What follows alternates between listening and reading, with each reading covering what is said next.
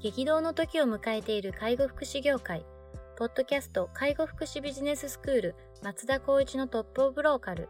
大手外資系アパレル会社のトップセールスマンから介護福祉事業経営者に転身した松田光一がこれからの介護福祉経営に求められるものについてお伝えしていきます。既存事業がうまくいかなくなってきた、今後の事業展開が不安などのお悩みを抱えている経営者の方、異業種から介護福祉業界への参入を考えている経営者の方、これからどんどん事業を拡大していこうと考えている経営者の方など、介護福祉ビジネスの入門から応用まで様々なステージの方に楽しんでいただける番組です。こんにちは、ナビゲーターの松本真二です。ポッドキャスト介護福祉ビジネススクール松田光一のトップオブローカルトップオブローカルとは、介護福祉事業において地域に密着し、地域に愛されることで地域のナンバーワンになることです。松田さん、本日はよろしくお願いします。よろしくお願いします。今日はですね、あの、ご質問いただいておりますので、早速いきたいと思います。えー、デイサービスの管理者の方からです。いきます。うちの事業所は青森にあります。青森はご利用者さんが住んでいる範囲が広く、送迎に時間がかかります。片道30分以上乗車いただくこともあります。送迎時間をなんとかなんとか短くしたいと思うのですが、何か方法はありますか？スタッフの人数や車の台数にも限りがあり悩んでいます。というようなご質問です。そうですよね。これはデイサービスあるあるな？あるあるだと思うんですけど、やっぱ地域によってそうだよなって今すごくひしひしと感じたのが、はい、青森の事業所が例えばここの地点にありますって言っても、草原範囲って多分そんな事業所がないから広いそうですよね。ううこれがちょっと僕には見識がなかったんで、あそうだよなと思って、はい、単純にこれってなると、普通のこう、と都市部の方だったら、もう草原範囲を縮めようっていう話になると思うんですけど、はい、そうはならないって話ですよね。で、なんとか短くしたいと思うんですが、方向はありますかっていうところでいくと、やっぱりもう、基本的には、まあ、アナログになっちゃいますけど、はい、まあ、その送迎の利用者の方々のルートをまず、えーと、再検索するっていうことが大事ですね。まあ、Google マップとか使えば、そのルートをしっかりとこう、一番最短距離を見せてくれると思うので、はい、それを見せると。あとは、えっ、ー、と、送迎時間をもう少しブラッシュアップしてもいいのかなと思います。例えば A さんを9時に迎えに行くっていうのが、例えばなんですけど、A さんのご家族から希望されているから、たまたま9時に行ってるのか、はいはい、それともこちらから9時と指定してるのかにと大きく違うと思うんですよね。ねなので、そこを、あの、申し訳ないんですけども、こちら主導、うん、事業所主導で送迎をちょっと見合わさせていただいてよろしいですかっていうことを皆さんに聞いていくってことは大事かもしれないですね。はいそれでもしかしたら短くできる環境が作れるかもしれないですけど、もしかしたらやってたらごめんなさい。それをやってるんであれば。はい、で、他に方法ってなると、あとスタッフの人数や車の台数も限られてるということもあるので、それこそ今のお話であったように、時間の配分っていうのが一番キーになってるような気がします。はい。あと、ここは多分、僕は松本さんからお話聞いたところなんですけど、そういったところの送迎をうまく、えっ、と、効率に回すような、まあ、いわゆるシステムがあるというのを聞いたんですけど、はい、あの辺はどうだったんですかね、その辺はあってですね、やっぱりこういうその、まあ、デイサービスの方が、えっ、ー、と、送迎をするっていう時に、やっぱりこういかにこう、効率的に回るかっていうニーズ結構やっぱあるみたいで、パナソニックさんかなが、多分デイサービス向けのそういう配送送迎効率化ツールみたいなやつ出してました。で、それは、あの、ルートをこう AI がこう最適にするっていうのをやってくれて、で、あとはいろんな制限条件があるって話で、例えばこの利用者さんとこの利用者さんは一緒に乗せちゃダメだとか、あるんですよね。それは AI じゃできないです、ね。AI じゃできないんで、結構そこがやっぱ処理するのが困るってそうですね。その、それこそ私たちも運用している以上、そういった問題っていうのは、この同じようにあるあるなんですけど、はい、あとはもう今、えっと、SMS が出しているカイポ系のシステムでは、はい、送迎の、いわゆるその、送迎表が作れるんですけど、はい、Google マップが一応確か導入されてると思うので、ルートの検索も含めて、こっちの人はこっちに、あの、ルートに、A ルートにする、B ルートにするっていうのをこう、画面上、パソコン上、タブレット上でできるので、はい、そういった部分で送迎表をあのもし使って、開発を使っていらっしゃるんであれば、開発を使うってことの利点っていうのはあるかもしれないので、そこもまあ一つ、あの方法の一つとして考えていただいてもいいのかなとは思いますね。そうですね。やっぱ人の頭でやるっていうのは結構限界がありますよね、うん、きっと。本当にあの、さっき言ったように、この人とこの人乗せれないよねっていうところとか、はい、あとやっぱりスタッフの休みだっていうか、スタッフの乗る、大きい車乗れなくて、はい、中ぐらいの車だと乗れるとか、うん、もうそういうので、どうするんだろうっていうのは、シフトと同じように送迎のそういったあの配置っていうのは、管理者とか、例えば生活相談員の方っていうのは頭を悩ませるんじゃないかなと思います、ね、そうですね。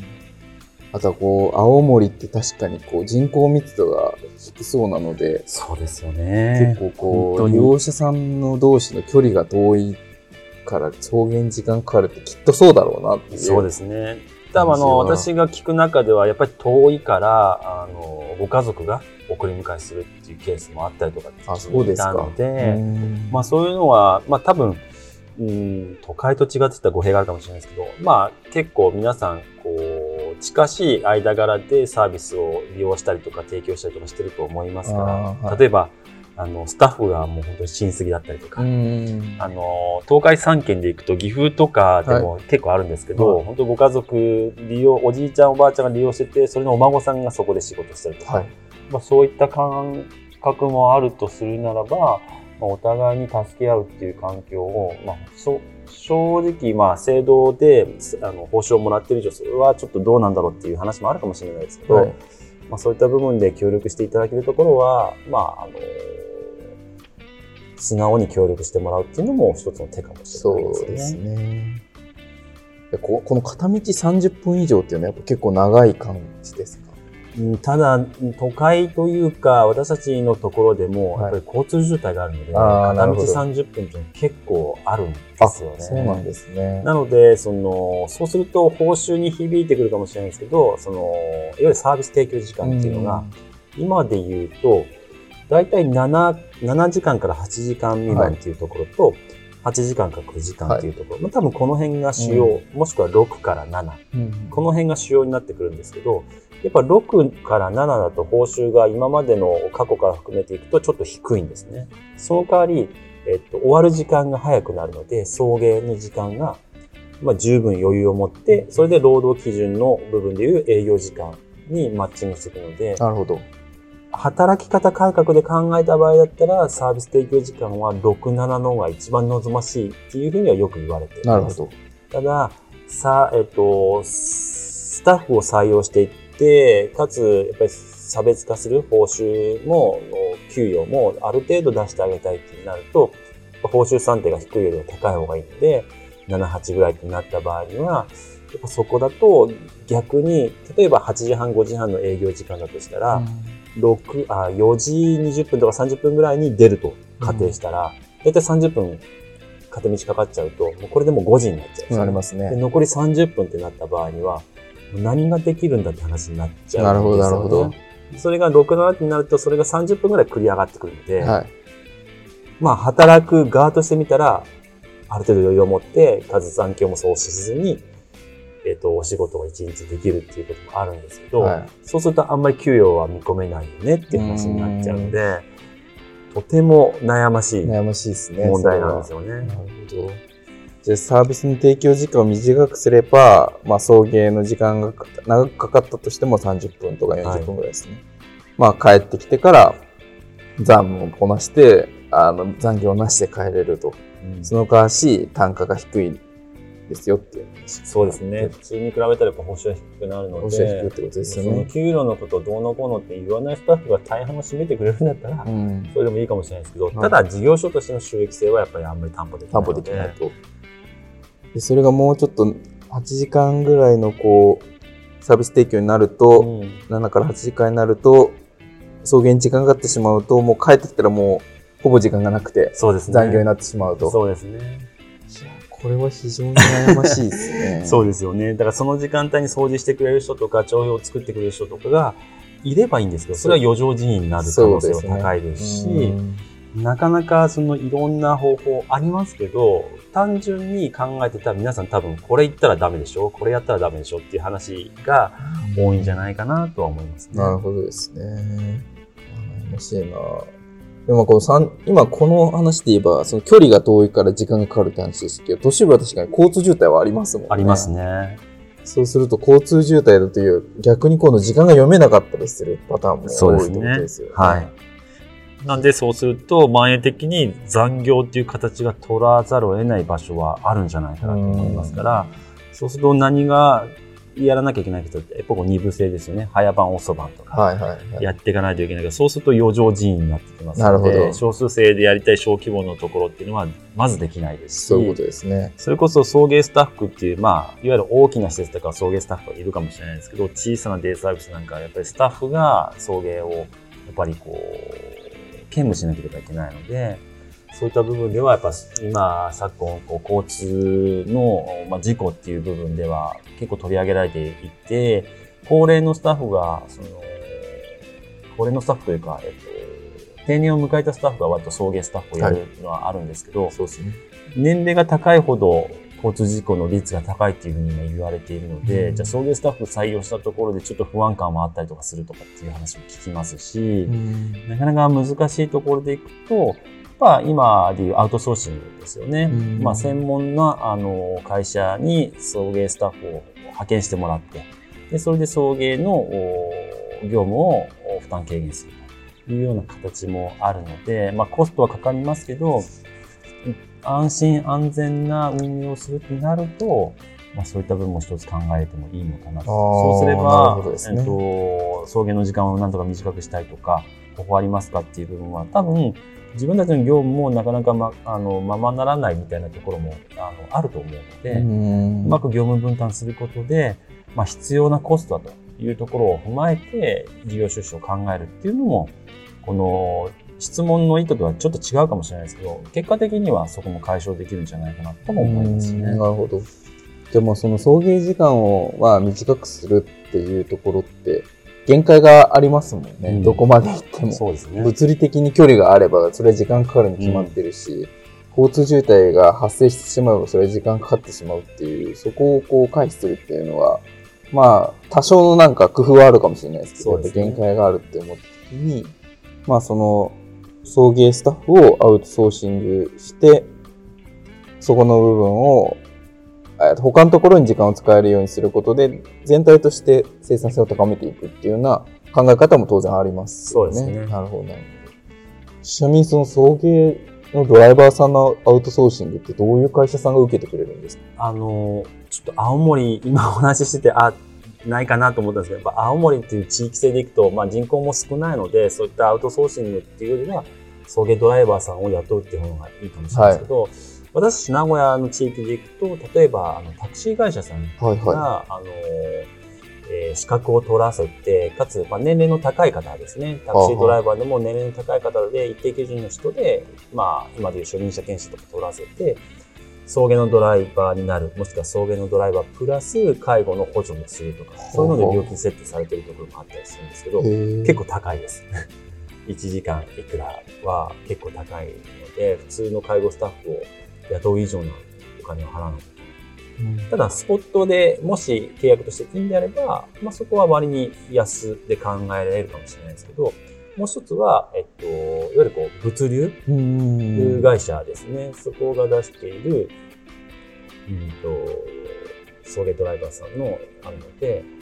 そこは、えっと、スポットではなくて、まあ、毎日とか、一日とか、ちゃんとこう、帯でできるような、依頼であれば受けますよみたいな感じだと認識をしてるんですけど、そういったところを使って、まあ、送迎ドライバーさんを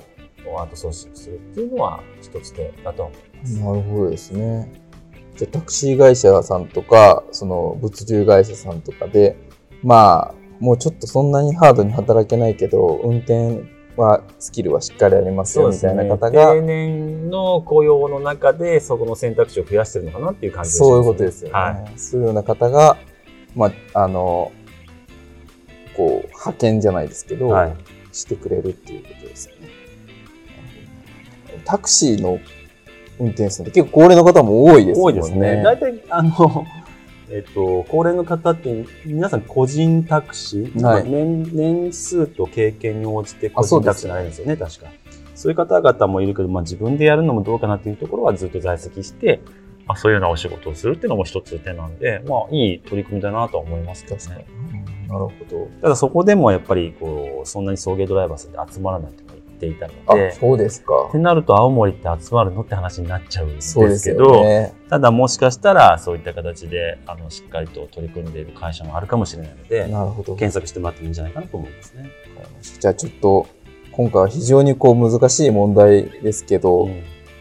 まあ送迎専用専任のスタッフを雇うなりアウトソーシングするなりできればもうちょっとこう見えてくるところもあったりするのかな、うん、まあ、ただお金をかける話になっちゃうので、うん、まあ、やっぱ前提は冒頭でもお話したように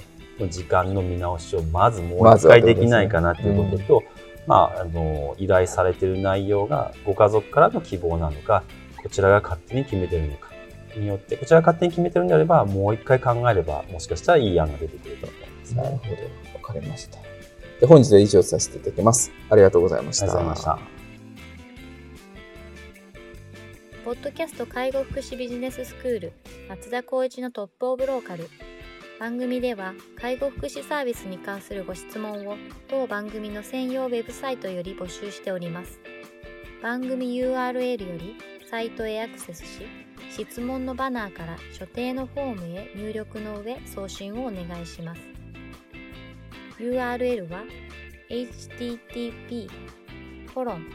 スラッシュスラッシュ tol.sense カッコセンス